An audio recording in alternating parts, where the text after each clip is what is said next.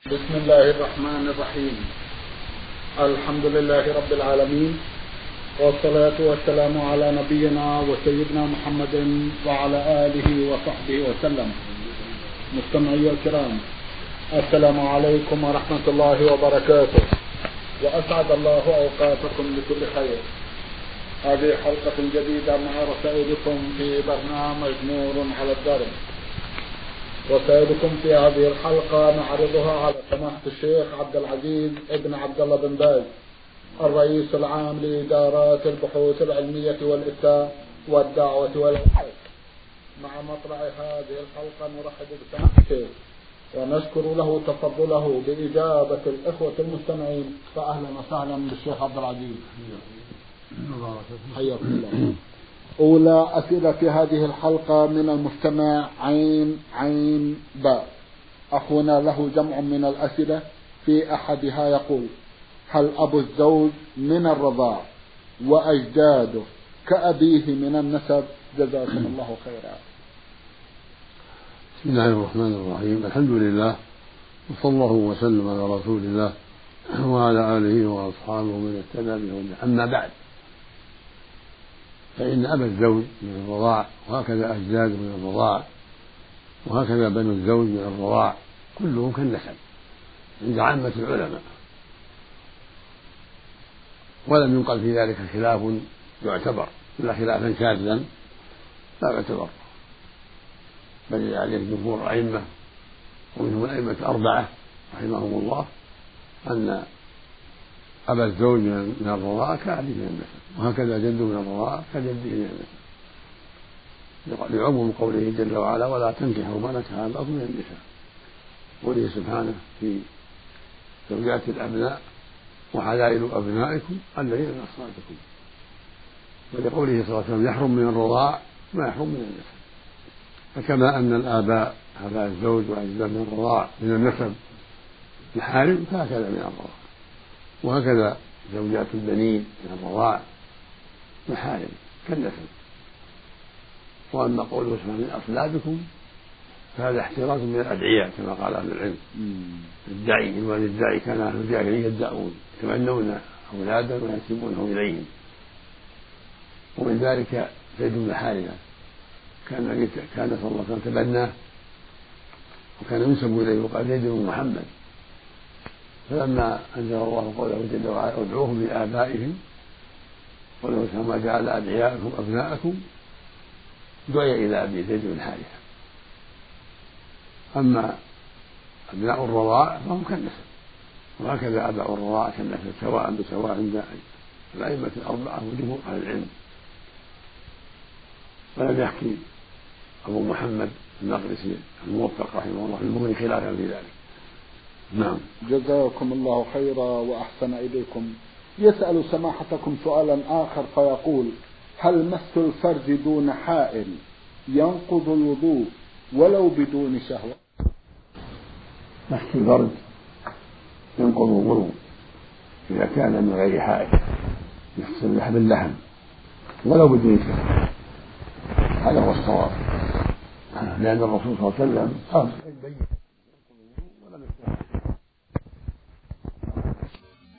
قال عليه السلام أيها أمرأة أيما رجل أفرد يده إلى فرجه؟ ليس دونه ما ستر قد وجب عليه. وأيها امرأة أفرد يدها إلى فرجها ليس دونها ستر فقد وجب عليها الوضوء ولم يشترط الشهوة. فدل ذلك على أن مس الفرج ينقض الوضوء مطلقا بالشهوة بغير شهوة سواء كان الرجل أو المرأة. فمس الرجل فرجه أو فرج امرأته أو فرج الطفل. انتقض الوضوء وهكذا المرأة إذا مست فرجها أو فرج زوجها أو فرج أطفالها. انتقض الوضوء نعم. جزاكم الله خيرا وأحسن إليكم. الواقع سماحة الشيخ يغفل كثير من الأمهات عن هذا الحكم. هذا مهم. لأن يعني إذا كان مس الفرج للإنسان ينقض أولى وأبحث من باب أولى. إذا على الأم إذا طهرت أولادها وهي متوضئة عليها أن تعيد الوضوء. هي مسة هي خروجهم. نعم جزاكم الله. كانوا أو جزاكم الله خيرا وأحسن إليكم. بعد هذا ننتقل إلى رسالة وصلت إلى البرنامج من إحدى الأخوات المستمعات تقول المرسلة أختكم في الله الحربي. أختنا لها عدد كبير من الأسئلة. في أحدها تقول أصلي في الليل ركعتين وأصلي ثلاثا وترا. هل هذا يجوز؟ نعم. الوتر أقله ركعة. فمن أوتر بركعة أو بثلاث أو بأكثر فقد أصاب وأحسن.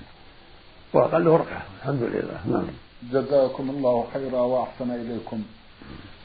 ابن أخت زوجي منذ كان عمره سنة والآن عمره ثلاث عشرة سنة وهو معنا في منزل واحد. هل يجوز لنا الكشف عليه إذا بلغ؟ وبنات أختي هل يجوز لهن الكشف على زوجي إذا بلغن؟ وجهونا جزاكم الله خيرا. أعيد السؤال ابن أخت زوجي منذ كان عمره سنة والآن عمره ثلاث عشرة سنة وهو معنا في منزل واحد. هل يجوز لي الكشف عليه إذا بلغ؟ هذا الشطر الأول من السؤال. ليس لها كشف ليس لك الكشف عليه لأنه أجنبي. ابن أخت الزوج وابن أخي الزوج وأخو الزوج نفسه كلهم ليسوا محارم كلهم أجناب. الواجب عدم كشف لهم وعدم الخلوة بواحد منهم لأنه ليسوا محارم. نعم. جزاكم الله خيرا. بنات أختي هل يجوز لهن الكشف على زوجي إذا بلغن؟ بنات أختك أجنبيات من زوجك. وهكذا أخواتك أنفسهن أجنبيات. ليس لهن كشف لزوجك. نعم. جزاكم الله خيرا. ولا الخلوة به ليس لواحد أن تخلو به. نعم. جزاكم الله خيرا. رجل بلغ من العمر ستين عاما وهو لا يصلي الصلوات الخمس إلا في بيته ما عدا الجمعة يصليها في المسجد. فهل تقبل صلاته؟ علما أن المسجد بجوار البيت. هذا قد فعل منكرا عظيما وخالف الشرع فإن الشرع يلزمه بالحضور في جماعة المساجد جماعة المسلمين لكن الصلاة صحيحة. في أصح قول العلماء صارت صحيحة. ليس عليه عادة ولكن عليه التوبة إلى الله. عليه التوبة إلى الله من تأخر عن المسجد وعن الجماعة صلاة في البيت غير عذر هذا لا يجوز. فعليه يتقي الله وأن يصلي مع الناس وأن يتوب إلى الله مما سلف. يقول النبي صلى الله عليه وسلم من سمع الندى فلم يأتي فلا صلاة له إلا بالعذر. لابن عباس ما هو العذر؟ قال خوف أو مرض. وسأله صلى الله عليه وسلم الأعمى قال يا رسول ليس لي قائد. يقود المسجد فهل لي من رخصة أن أصلي في بيتي؟ فقال عليه الصلاة والسلام هل تسمعني إلى بالصلاة؟ قال نعم. قال أجب. هذا أعمى ليس له قائد. ومع هذا يقول له أجب ليس له رخصة ليس لك رخصة. فالواجب على المؤمن الذي يستطيع الحضور في المسجد أن يحضر المسجد ويصلي مع الناس. وليس له التخلف. والصلاة في بيته نعم. جزاكم الله خيرا وأحسن إليكم. يقال إن وضع لبان النار في أوقات الغروب والشروق يبعد الشياطين من البيت. هل هذا صحيح؟ ما بلغني شيء في هذا أو لا أعلم شيء في هذا. نعم جزاكم الله نعم. خيرا. تقول إن لديها أخ لا يصلي ولا يصوم وعمره خمس وعشرون سنة. وهو من يوم أن بلغ وهو لا يعرف الصلاة ولا الصوم. فهل يجوز أن نأكل معه؟ وهل يجوز أن أخطب له زوجة تصلي عسى أن تعينه على العودة إلى دينه؟ أم نخطب له زوجة مثله لا تصلي؟ وهل هو خال لبنات يجوز لهن أن يكشفن عليه؟ وجهونا جزاكم الله خيرا.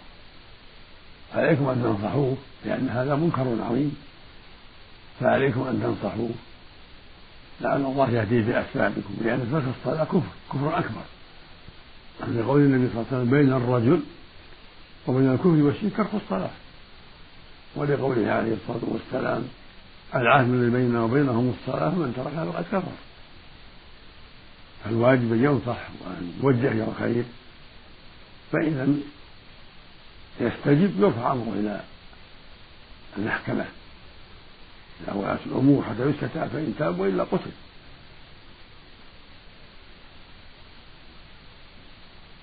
أما كشف ولا فلا بأس محرم ولو كان كافرا. محرم لأخواته وبنات أخيه وبنات أخته محرم. لكن يجب أن يهجر وأن يشدد عليه إذا لم يفعل فيه الكلام الطيب. يجب أن يهجر ويغل يعني يبين له الكراهة لعمله. والمقت لعمله وأنه أتى منكرا عظيما لعل الله يأتي بأسباب ذلك. اللهم آمين جزاكم الله خيرا. بالنسبة للخطبة له يريدون أن يزوجوه فيزوجوه مصلية أو تارك الصلاة. لا ما يجوز يتزوج مصلية لأنه ما يحل لها الزواج. المصلية لا تحل لا يحل لها الزواج إنسان لا يصلي. بل عليه أن يتوب إلى الله عز وجل ينبغي أن يترك حتى لعل الله يمن عليه بالتوبة ولا يغرب بها أحد. لأن التي لا تصلي قد يزيدها شرا إذا كان لا تصلي ولا تحل له اللي لا تصلي مثله. كافرة مثله. تحل له. لكن كونه يساعد بذلك قد يضرها هي أيضا. قد يزيدها شرا إلى شرها. إذا آه، يتأنى في موضوع الزواج. التأني أولى التأني أولى حتى لعل الله يهديه. لعله يرجع إلى الصواب. جزاكم الله خيرا وأحسن إليكم. تسأل أختنا عن صيام قضاء شهر رمضان الذي اختارته المرأة بسبب النفاس أو الحيض. هل يجوز لها القضاء يوما بعد يوم؟ وإذا تركته حتى جاء رمضان آخر فما الحكم؟ جزاكم الله خيرا. الواجب عليها القضاء ولو غير متتابع ولو مفرقا. لا بأس لأن الله يقول ومن كان مريضا أو على سفر فعدة من أيام أخرى. وكذا النفساء والحائض. تقضي لكن لا بأس أن تفرق. صوم يوم وتطعم لا حرج ولا يجوز تأخير رمضان. بل يجب البدار حتى يصام قبل رمضان. نعم. جزاكم الله خيرا. ومن أخرت حتى جاء رمضان آخر ثم قضت ماذا عليها سماحة الشيخ؟ إذا أخرت عليها التوبة نعم. وعليها القضاء نعم. وعليها طعام مسكين عن كل يوم زيادة. ثلاث أمور عليها التوبة إلى الله والندم. وعليها القضاء وعليها إطعام مسكين عن كل يوم إذا كانت التأخير على غير عذر فكان مع قدرة ما عندها مانع ما عندها مرض يمنعها ولا عذر لكن أخرت تساهلا. فعليها القضاء والتوبة وإطعام مسكين عن كل يوم. نصف ساعة نصف ساعة عن كل يوم. يجمع ويعطاه بعض الفقراء بعدد من الأيام. نعم. بعدد من الأيام نعم. جزاكم الله خيرا. نصف الساعة كم يعادل بالكيلو لو تكرمتم؟ كيلو ونصف كيلو نعم. نعم. إذا تعطي عن كل يوم أخرته لغير عذر كيلو ونصف نعم. لأحد المساكين. نعم. جزاكم الله خيرا وأحسن إليكم. بعد هذا ننتقل إلى رسالة وصلت إلى برنامج من أحد الإخوة المستمعين يقول ميم عين ميم.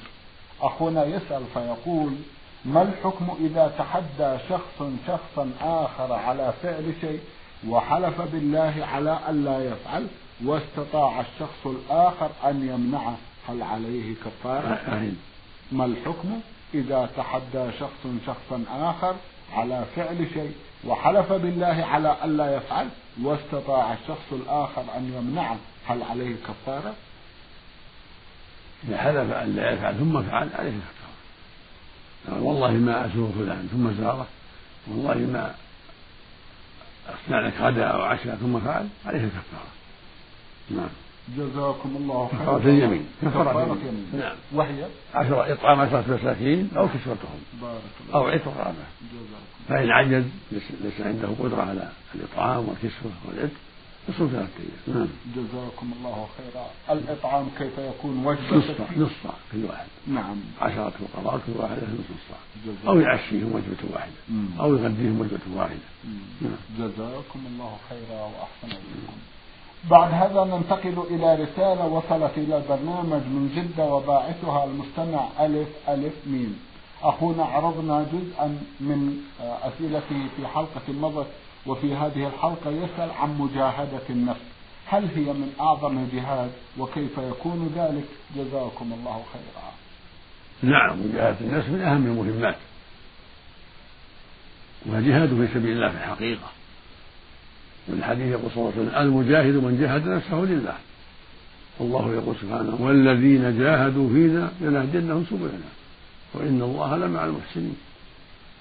فمجاهد النفس في أداء الواجبات ترك المحارم والوقوف عند حدود الله هذا من أهم الجهاد ومن أهم الواجبات والفرائض. نعم. يسأل سماحتكم تفسير قول الحق تبارك وتعالى أعوذ بالله من الشيطان الرجيم وكنتم على شفا حفرة من النار فأنقذكم منها. كل إنسان كل من كان على كفر بالله ثم تاب فقد انقذ فهو على شفا حفرة من النار. فإذا كان كافرا بأي نوع من أنواع الكفر بعبادة الأوثان والأصنام بعبادة الأولياء والأنبياء بسب الدين بأي ذنب من الذنوب هو على حفرة من النار على شفا حفرة من النار. متى ما أسفر إليها نسأل الله العافية. لكن إذا من الله عليه بالتوبة فقد أنده الله. كان وكان الصحابة الذين هداهم الله الإسلام على هذه الصفة. على شفا حفرة من النار بكفرهم. فلما هداهم الله الإسلام وتابعوا النبي صلى الله عليه وسلم أنقذهم الله. نعم. جزاكم الله خيرا وأحسن إليكم. يقول أريد أن أحفظ القرآن الكريم غيبا إن شاء الله. فهل لسماحتكم أن تدلوني على الطريق المثلى والعوامل التي تعين على ذلك؟ فأنا كثيرا ما أنسى. وهل لي الاستعانة بالأشرطة في متابعة المصحف عليك أن تستعين بالله وأن تسأله كثيرا أن يعينك ويوفقك وتتحرى الأوقات المناسبة التي فيها الذهن فارغ بعد الفجر في الليل تلتمس الأوقات المناسبة. وتحفظ قليلا قليلا وتتعاهد الحفظ بالقراءة والدراسة حتى لا يتفلت وإذا استعنت بالأشرطة اللي سجل فيها القرآن لتستفيد ولتتذكر طيب لا بأس كله طيب. نعم. جزاكم الله خيرا وأحسن إليكم. الرسالة وصلت إلى البرنامج من أحد الإخوة المستمعين في قرية المزيلف يقول محمد عبده العجلاني. الأخ محمد له جمع من الأسئلة في أحدها يقول هل على المرأة أذان وإقامة حين تريد الشروع في الصلاة؟ أم تكفيها الإقامة بنفسها أو إقامة المسجد المجاور؟ جزاكم الله خيرا. ليس على المرأة أذان ولا إقامة. إنما هذا من فعل الرجال. أما المرأة تصلي بدون أذان ولا إقامة والحمد لله. نعم. جزاكم الله خيرا. هل تجب الزكاة للذهب الذي أعد للزينة واللبس علما بأنه مع مرور الزمن على هذا الحلي تبيعه لتستبدل غيره؟ جزاكم الله خيرا. الصواب فيه الزكاة. الحلي معد للزينة واللبس في خلاف بين العلماء ولكن الصواب الذي يفتي به أن فيه الزكاة. كل ما حال عليه الحول. إذا بلغ النصاب وهو أحد عشر جنيه ونصف إذا كان من الذهب. نعم. في كل ألف خمسة وعشرون. ربع العشر. هذا هو الصواب. الذي دلت عليه السنة سنة الرسول صلى الله عليه وسلم. وبعض أهل العلم يرى انه إذا كان معدا للبس لا شيء فيه. ولكن هذا قول مرجوح والصواب أن فيه الزكاة لأنه صلى الله عليه وسلم أمر امرأة عليها بعض الأسورة بما يدل على وجوب الزكاة. قال لها لما رأى عليها سورين قال أتؤدين هذا؟ أتؤدين زكاة هذا؟ قالت لا. قال أيسرك أو شرعت الله بهما يوم القيامة سوارين من نار فألقتهما قالتهما لله ولرسوله. التوعيد فالوعيد على عدم الزكاة بالنار يدل على وجوب الزكاة. وكذلك قال لأم سلمة لما سألته كانت تلبس أوضح من ذهب. أكنز هذا؟ قال ما بلغ يزكى فزكي فليس بكنز. فجعل الحلية ليست بكنز إذا أديت الزكاة. جزاكم الله خيرا. كونها تلبسه لفترة ثم تبيعه لتستبدله بغيره هل يسقط هذا الزكاة؟ الصواب إذا باعته قبل تمام الحول نعم. ما عليها زكاة. لكن إذا عاد انشرت يبتدي الحول أيوه. جزاكم الله لكن إذا كان الدراهم عندها فالزكاة باقية. إذا كانت باعت باعت الذهب بدراهم نعم. فالزكاة باقية في الدراهم. هذا الحول السابق. تزكيها لكن لو باعت الحلي واشترت بالدراهم حاجات أخرى مثل سيارة للركوب مثل ملابس مثل فرش البيت انقطع الحول انقطع الحول نعم. صار ما في زكاة لأنه هو التجارة نعم. فإذا عاد اشترى سبيل أخرى يكون فيها الزكاة في حلالها نعم. جزاكم الله خيرا. هل للمرأة أن تستعمل المكياج في وجهها لتتزين أمام زوجها؟ جزاكم الله خيرا. لا لا لا بأس بها. المكياج لا بأس به وهكذا غير من الكحل. كل غسل الوجه وغيره بالصابون بغيره الشامبو غسل الرأس المقصود هذه الأشياء لا حرج فيها. استعمال الشيء اللي ينظف الوجه وينوره نعم. أو الرأس. كل هذا لا حرج فيه إذا كان مباحا إذا كان ما في محذور. جزاكم الله أما إذا كان نجس لا يستعمل. أو شيء من المسكرات لا يستعمل. نعم. جزاكم الله خيرا. عندما أريد أن أصلي بعض النوافل في البيت فإنني قد أنسى أن أضع سترة أمامي ولا أتذكر إلا بعد الشروع في الصلاة. ولكني أنوي أن مكان سجودي بمثابة السترة فهل عملي هذا له أصل في الشرع؟ سنة السترة سنة. صلي إلى سترة سنة. جدار أو سارية أو عمود أو في مركز أو مركب. سنة مؤكدة. لكن محل السجود مو سترة. وطرف المصلى مو سترة. السترة شيء يوصل أمامه.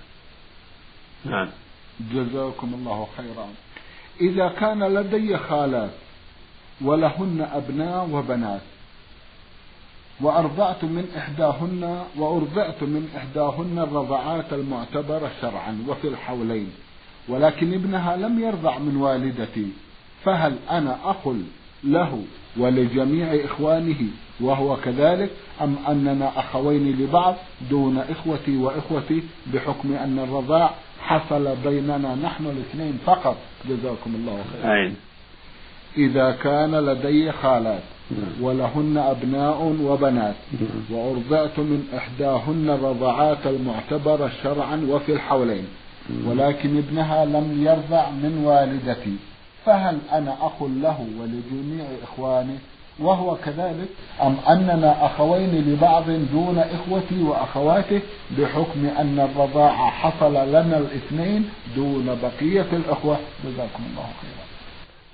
إذا ارتضع الإنسان من خالته رضعا كاملا خمس مرات فأكثر في الحولين فجميع أولاده إخوة له اللي معه واللي قبله واللي بعده. إذا رضع الإنسان من خالته أو من عمته أو من غيرهما رضاعا كاملا خمس مرات أو أكثر.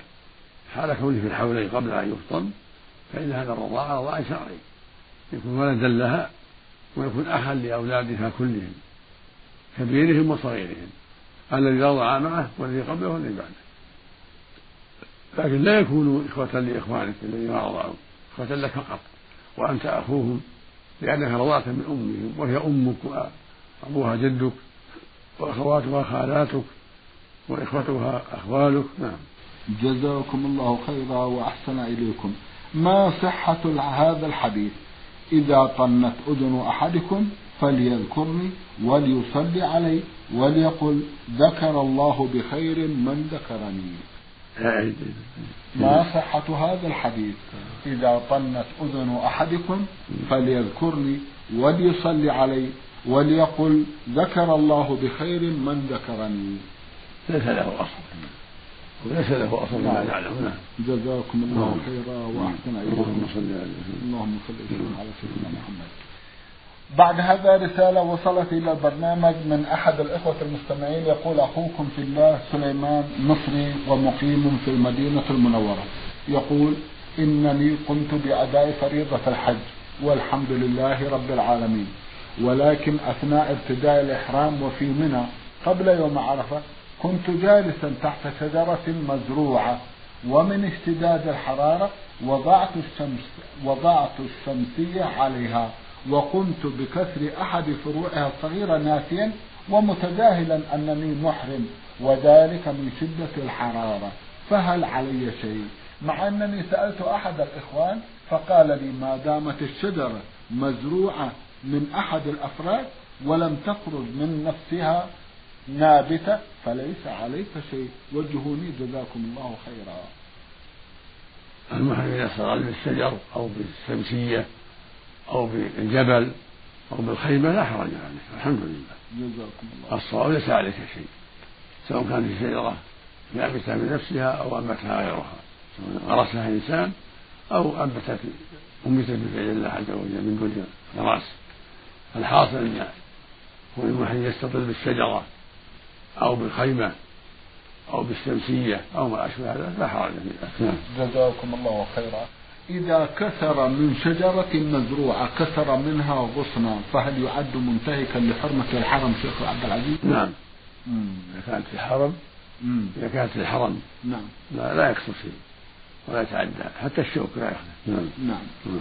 آه وإذا كانت آه مزروعة كما قيل له. لا مزروعة لا بأس. زرع الآدمي لا بأس. الحمد لله مم. الحمد لله إذا ليس عليه كفارة والحال لكن زرع الآدمي ليس عليه. جزاكم الله خيرا. يقول قمت بأداء فريضة العمرة وهي العمرة الأولى لي. أثناء أداء العمرة وأنا في مكة المكرمة قمت بحل الإحرام بعد أداء العمرة وخرجت إلى ميقات خارج مكة وقمت مرة أخرى بلبس الإحرام لأداء عمرة لوالدتي المتوفاة وذلكم في يوم واحد فهل ما فعلته صحيح؟ أي. يقول إنني قمت بأداء فريضة العمرة وهي العمرة الأولى وهي العمرة الأولى بالنسبة لي. وأثناء أداء العمرة وأنا في مكة المكرمة قمت بحل الإحرام بعد أداء العمرة. وخرجت إلى ميقات خارج مكة. وقمت مرة أخرى بلبس الإحرام لأداء العمرة لوالدتي المتوفاة في وذلكم في نفس اليوم. فهل ما فعلته صحيح؟ لا حرج في ذلك الإنسان يؤدي العمرة ثم يخرج إلى التنعيم أو الجيرانة أو عرفة إلى الحل يعني. نعم. ثم يحرم بعمرة لأبيه أو لغيره. لا بأس. هذا الصواب. نعم. جزاكم الله خيرا وأحسن إليكم. بعد هذا ننتقل إلى رسالة وصلت إلى البرنامج من مستمعة من سلطنة عمان رمزت لاسمها بالحروف ميم سين أختنا تقول إن إنني فتاة أبلغ من العمر واحد وعشرين عاما.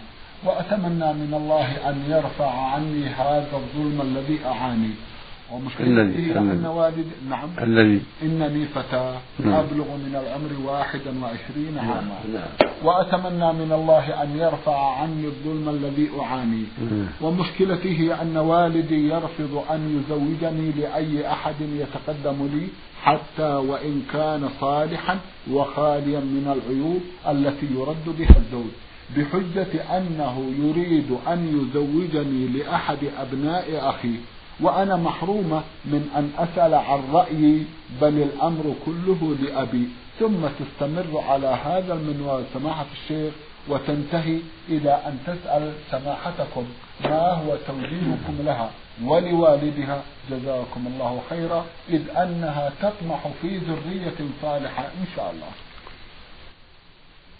الواجب على والدك أن يزوجك إذا خطب الكفر وليس له أن يحبسك لابن عم أو غيره بل يجب على الوالد أن يزوج موليته إذا خطبها الكفر الذي يناسبها وليس له أن يجبرها على إنسان لا ترضاه لا من الأقارب ولا غيرهم. الواجب عليه تقوى الله وأن يخاف الله ويراقبه فهي أمانة.